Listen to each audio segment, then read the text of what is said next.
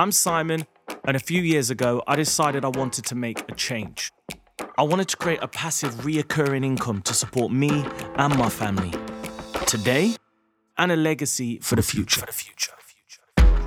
Fast forward two years, and I've managed to generate over £10,000 worth of monthly passive income. All from property. I've set up the business, scaled the business, and now I've systemized the business to free up my time.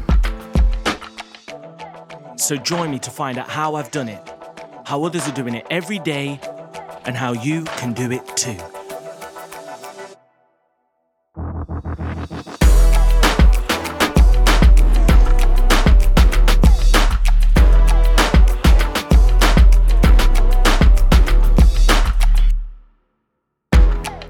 So we're at ground zero. I'm going to drop these every single week and we're just going to build this up together. I'm going to be asking you guys to share and subscribe and spread the word because I think what I'm going to cover on this show is really powerful stuff and I think it could really change a lot of people's lives. Okay, so what exactly are we going to be doing on this show? So, for those that know me, you'll know that over the last two or three years, I've gone through a massive transition and, you know, I've dug deep inside myself to create a bit of a new world. And I've done that through property. So, what I want to do is I want to showcase that journey and I want to give as much value as possible because I didn't have any experience. I've only been doing this a short period of time. And it, I've been on a really steep learning curve, to be honest with you. Made mistakes, done things the wrong way round in terms of like refurbs and stuff, and slipped up and ran out of money and gone again and ran out of money and gone again.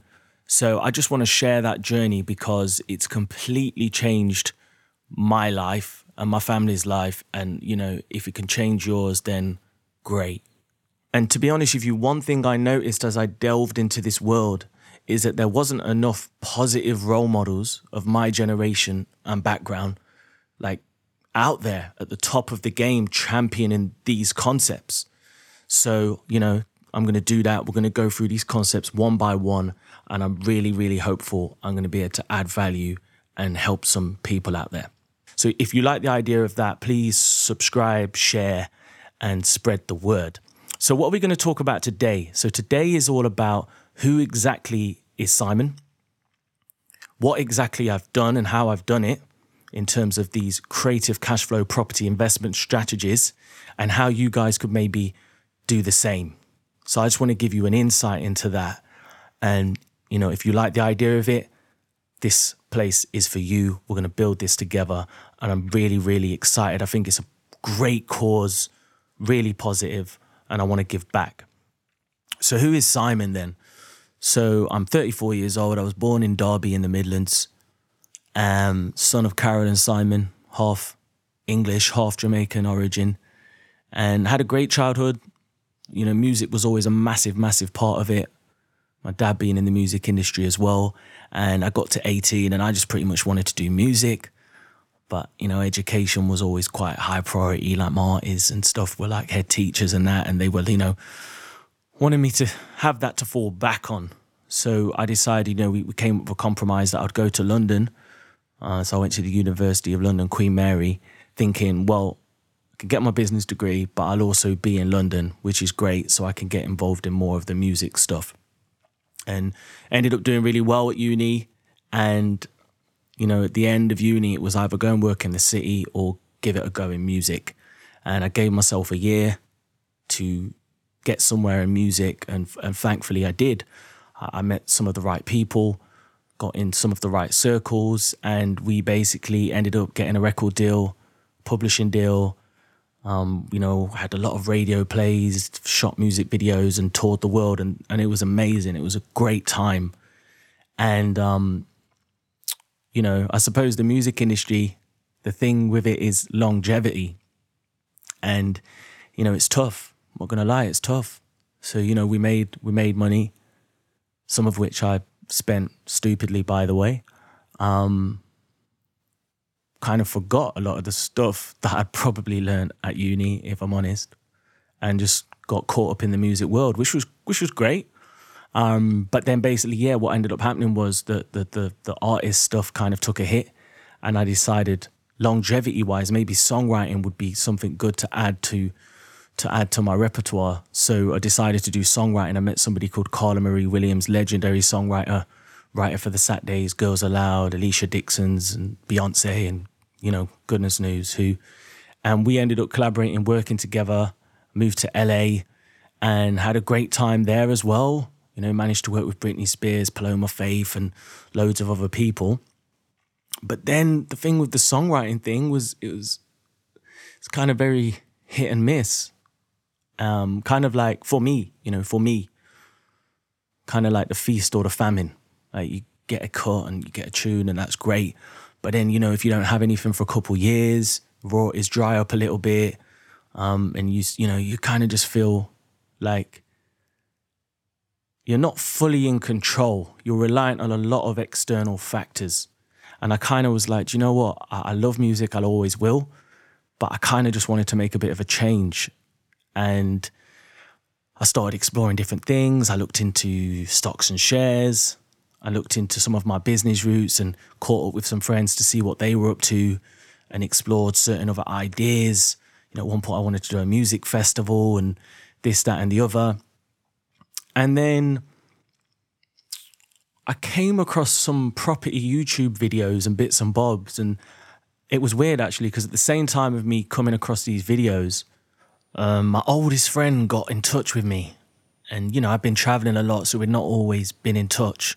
But he must have heard I was back in Derby and he called me up and said, um, Hey, you should come and have a look at some of my property or come and have a look what I'm up to. And I remember thinking, what does he mean? Like, I didn't, I didn't know he had gone into property or anything. And, you know, I was still pretty caught up in the music and I was doing a lot of writing at that point. So it took me a little while to go. But then eventually I went down and he had this, I think it was a six bed HMO property that he was renting to students. He was just finishing the refurb and just blew my mind, to be honest with you. It was a real light bulb moment. And I was like, so hang on a minute. You got this property at a good price, you added value to it, you rent it out on a room by room basis to six students, and it makes you X, Y, Z a month, come what may. I'm like, that's exactly what's been missing for me. The consistent monthly income. So then, you know, if I have a hit record, great, but if I don't, that's cool too. And I was just hooked. So I remember leaving and I was brainstorming and I went back to all the videos and started going even deeper and did some courses and got educated. And then I was like, okay, so, you know, how can I get started? And at the time I was driving a BMW M Sport, which I'd stupidly brought cash um, some years earlier. And I thought, you know what?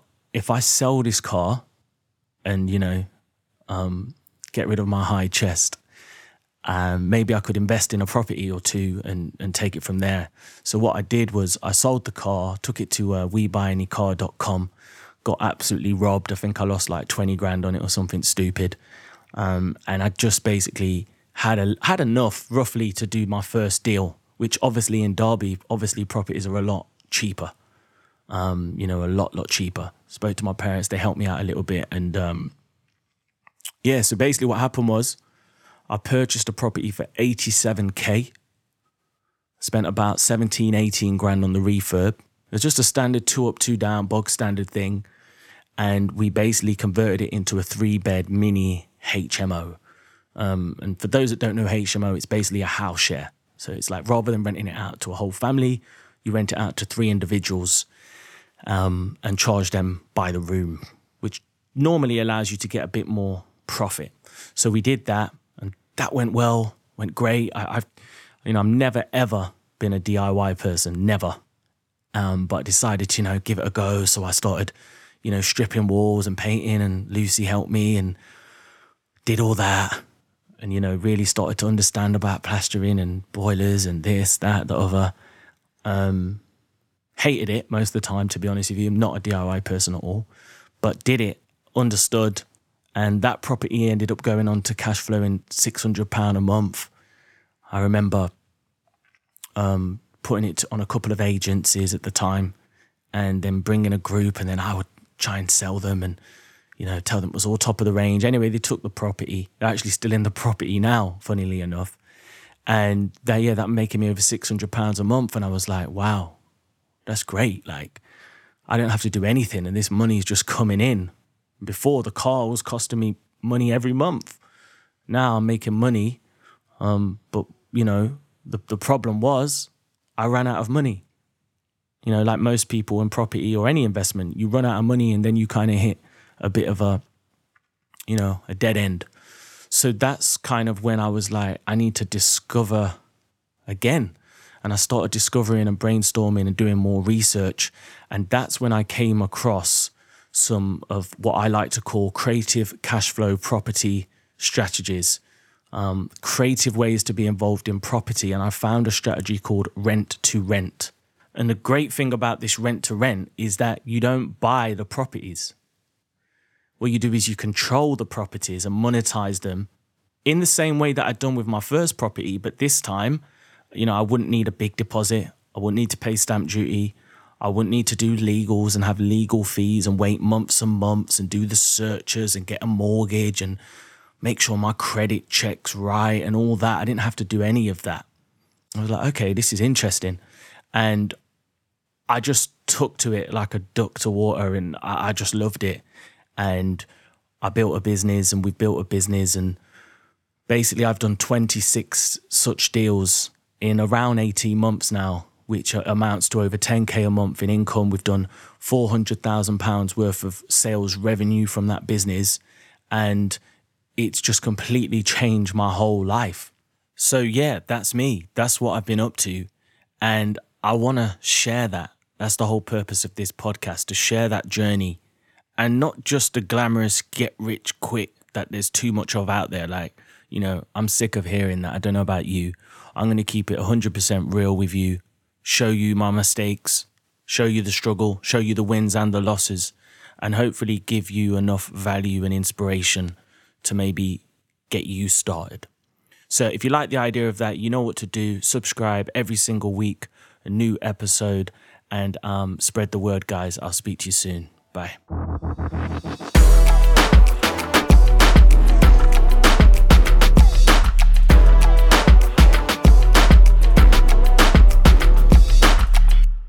Thanks for listening. For more information, check out simonsmithonline.com. See you next time.